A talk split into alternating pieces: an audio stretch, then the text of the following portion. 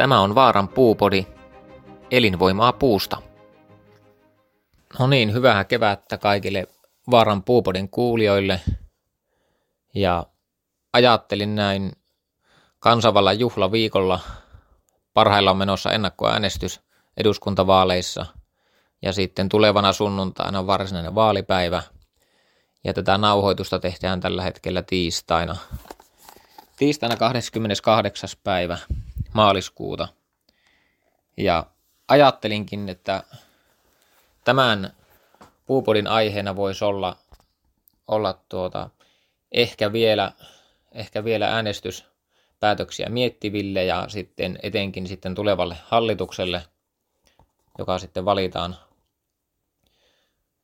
hallitusneuvottelujen ja jälkeen, niin, niin tällainen viesti. Metsätalous on ollut hyvinkin esillä tässä, tässä tuota vaalikeskusteluissa ja metsäteollisuuden näkökulmasta, kun seuraa tuota keskustelua, niin sanoisin, että se on ehkä tasoittunut nyt tässä, tasoittunut tässä.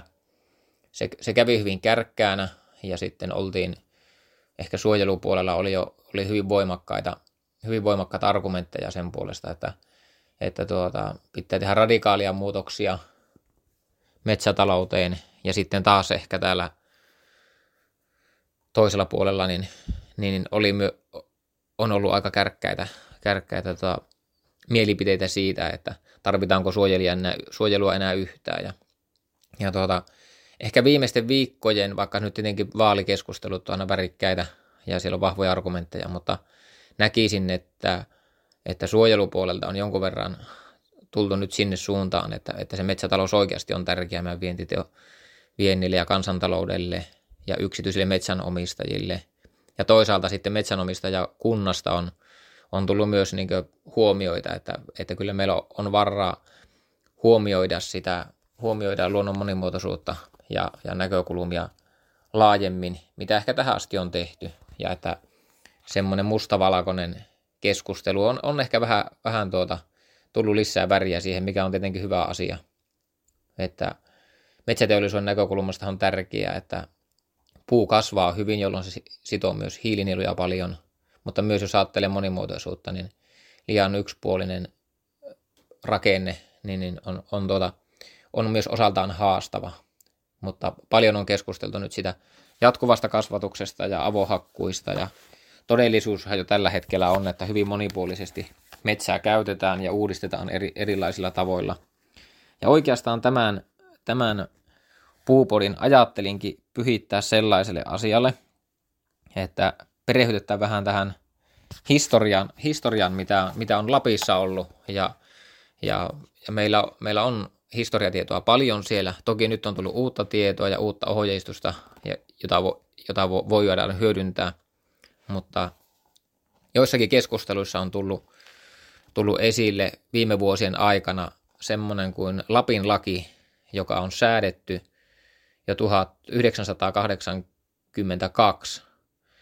Ja, ja siellä on muutettu tämmöisestä Lapin vajaatuottoisten metsien kunnostamiseen, kunnostamiseen liittyvää lakia. Ja, ja sitä on päivitetty sitten 94 vuonna ja sitten vielä 1996. Ja ideana se on ollut erillislaki, joka on, joka on päätetty. Ja Lapissa on ollut heikkokasvuisia alueita paljon, niin se on sitten Lapin lääni ja Kuusamon alueille, niin tämä erillislaki on ollut voimassa niin tuota, 1982-1998. Ja melko vähän löysin tietoa siitä tai mitään vaikutuksen arviointia, että sinne on tehty, tehty erillinen budjetti, jota on käytetty ja Metsäkeskus on sitten ohjannut sitä ja siellä on todella paljon sitten uudistettu vajaatuottoisia, aika paljon harsimalla tehtyjä, tehtyjä metsiä. Ja ne on sitten uudistettu ja laitettu kasvamaan. Ja nythän tuosta alkaa olla aika hyvä aika, jolloin olisi heitän kyllä tulevalle hallitukselle ja miksei metsäasiantuntijoille, tutkijoille, että, että minkälaisia on ollut nämä Lapin lain vaikutukset. Että ne, ne on varmasti näkyy sillä nyt, että sen verran edellisen vuosituhannen puolella tuota on sovellettu. että olisi mielenkiintoista nähdä, että, että minkälaisia tuloksia ja kasvuja tällä hetkellä niissä metsissä, mitkä on uudistettu silloin, silloin tuon erillislain piirissä, niin olisi erittäin mielenkiintoinen nähdä tuloksia siitä. No sitten jos mietitään tämän hetken keskustelua, joka varsinkin valtiometsissä on, on haluttu, että jatkuvaa kasvatusta tehtäisiin enemmän, ja se voi olla joissakin paikoissa varmasti aivan hyvä vaihtoehto, mutta mitä metsäammattilaisia kuuntelee, niin, niin siihen, siihen riittyy erityisesti sen puun tuotannon näkökulmasta niin merkittävä riski, että halutaanko ottaa, halutaanko ottaa riski, että se kasvu hidastuisi. Nythän viime syksynä tuli uutisen, kun vuotuinen kasvu tippui 107 miljoonasta kuutiosta 103 miljoonaan kuutioon. Hakkuuthan oli paljon alemmalla tasolla 76 miljoonaa ja luontaisen poistuman kanssa, kanssakin vain vähän yli 90 miljoonaa kuutiota. Eli se puustomassa kasvoi merkittävästi myös viime vuonna, mutta se uutisoitiin sillä, että hiilinielut romahtivat. Ja, ja tuota, siinä oli laskentatapa ja sitten siinä huomioitiin muutamaa käyttösektoria. Ja, ja siitä, siitä tehtiin johtopäätös ja sitten hyvin vahva viesti tuli, tuli, tuli tuota, varsinkin luontojärjestöiltä ja sitten vihreiden suunnasta, että, että hakkuita pitäisi merkittävästi rajoittaa.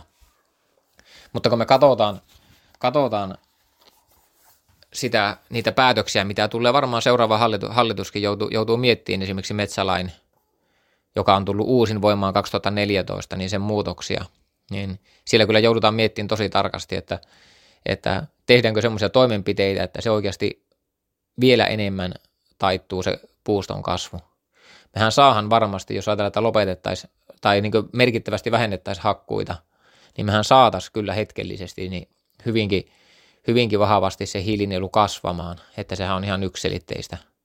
Mutta sitten, jos se jätetään hoitamatta, tavallaan päästetään niin luonnon tilaan metsä, ja tavallaan sitten jos ajatellaan, jotka ideologisesti vastustaa luonnon käyttöä tai hyödyntämistä, tai ne ajattelee, että sillä on niin iso itseisarvo, että sen pitää antaa olla vaan siellä – omana yksilönään ja tuota, siihen ihminen ei saisi koskea.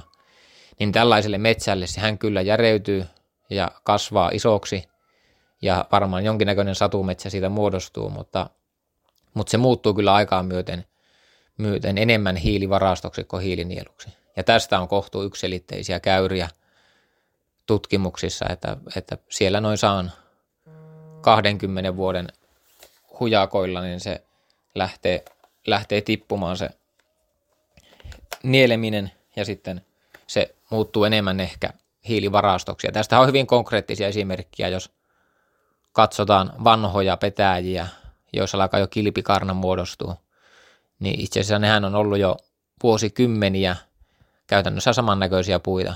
Ne ei ole juuri kasvanut siitä, että siinä ne on seisonut osa jo satoja vuosia. Niin sehän toimii kyllä siinä hiilivarastona, mutta ei se enää kas, kasvuun ei kyllä niele kyllä yhtään hiilidioksidia.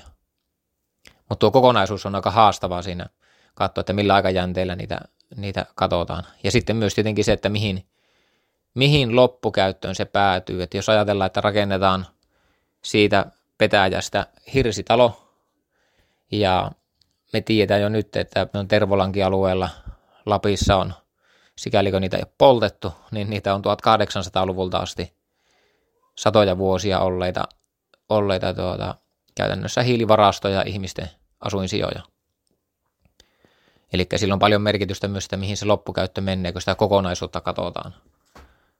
Ja oikeastaan nyt olisikin aika tärkeää, että kun uusi hallitus lähtee hallitusohjelmaa rakentamaan, niin miettii sitä pitkällä aikavälillä, huomioi siinä ihmisen, talouden ja ympäristön, niin siltä varmasti löytyy, löytyy hyvinkin merkittäviä, merkittäviä edistysaskelia niin metsätalouden kuin suojelun, kun sanoisin myös metsäviennin näkökulmasta, että meillä on varmasti maailman paras osaaminen tuohon metsien käsittelyyn, osa sitä kritisoi, mutta todistetusti 1950-luvun jälkeen niin miljardikuutiota on enemmän puustoa tällä hetkellä, mitä oli niin 70 vuotta sitten. Ja jos me tämä sama kehitys tehdään metsittämällä tuolla alueita etelämpänä ja otettaisiin vaikka valtiollisesta metsähallituksesta mallia ja sitä kopioita Viian ja muut valtiot hoitaisi samalla tasolla sen, niin ei meillä olisi mitään ongelmaa hiil, hiilen sidonnan kanssa globaalisti ajateltuna. Mutta se, että jos me lähdetään rajoittamaan Suomessa hakkuita, pel- niin se on aika lyhyt, lyhyt näköistä ja lyhyt jänteistä toimintaa, että oma, oma tontti toki saadaan puhtaaksi, mutta käytännössä se siirrettäisiin kyllä se, niin se ympäristövaikutus sitten todennäköisesti itään, itään päin tai sitten vähän tuonne etelään päin. Että, että kuitenkin ne puut, puut käytettäisiin sieltä teollisuuden tai muiden tarpeiksi, että, että se tuskin joustaa, joustaa se kysyntä, kysyntä siinä suhteessa, mitä me Suomesta tarjontaa supistetaan. Sen vuoksi niin on melko tärkeää, että, että tämä kokonaisvaikutus, kokonaisvaikutus huomioidaan tuossa, kun päätöksiä tehdään. Ja se, mihin me voidaan vaikuttaa paljon vielä myös Suomessa, niin meillä on todella paljon vajaatuottoisia metsiä, hoitamattomia metsiä. Hoitorästejä on tosi paljon eri puolella, eri puolella Suomea. Ja heittäisin tähän puupodin loppuun vinkin tuleville hallituksille, ketä ne sitten ovatkaan, niin olisiko syytä miettiä erillislakia tämän Lapin lain pohjalta, mikä on ollut jo silloin vuodesta 82 vuoteen 1998, ja tehtäisiin koko Suomen alueelle, että velvoitettaisiin sieltä ne hoitorästit laittamaan kuntoon, mitä eri alueilla on enemmän tai vähemmän. Ja siinä suosisin, että se olisi, jos tämmöisen erillislain laki valmisteltaisiin sinne, niin, niin se olisi kannustava metsänomistajille ja, ja sieltä kautta saataisiin hoito, hoitovelvoitteet hoidot, hoidettua.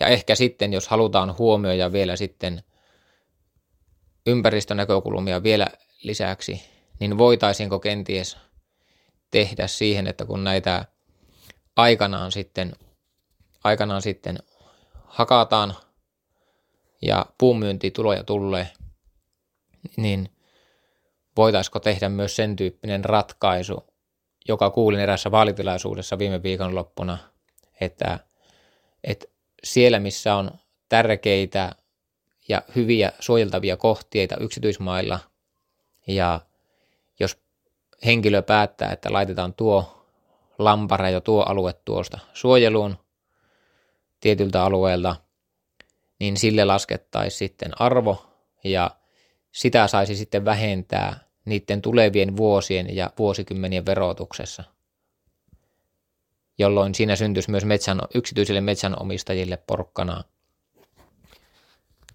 miettiä niitä suojelukohteita myös taloudelliselta näkökulmalta.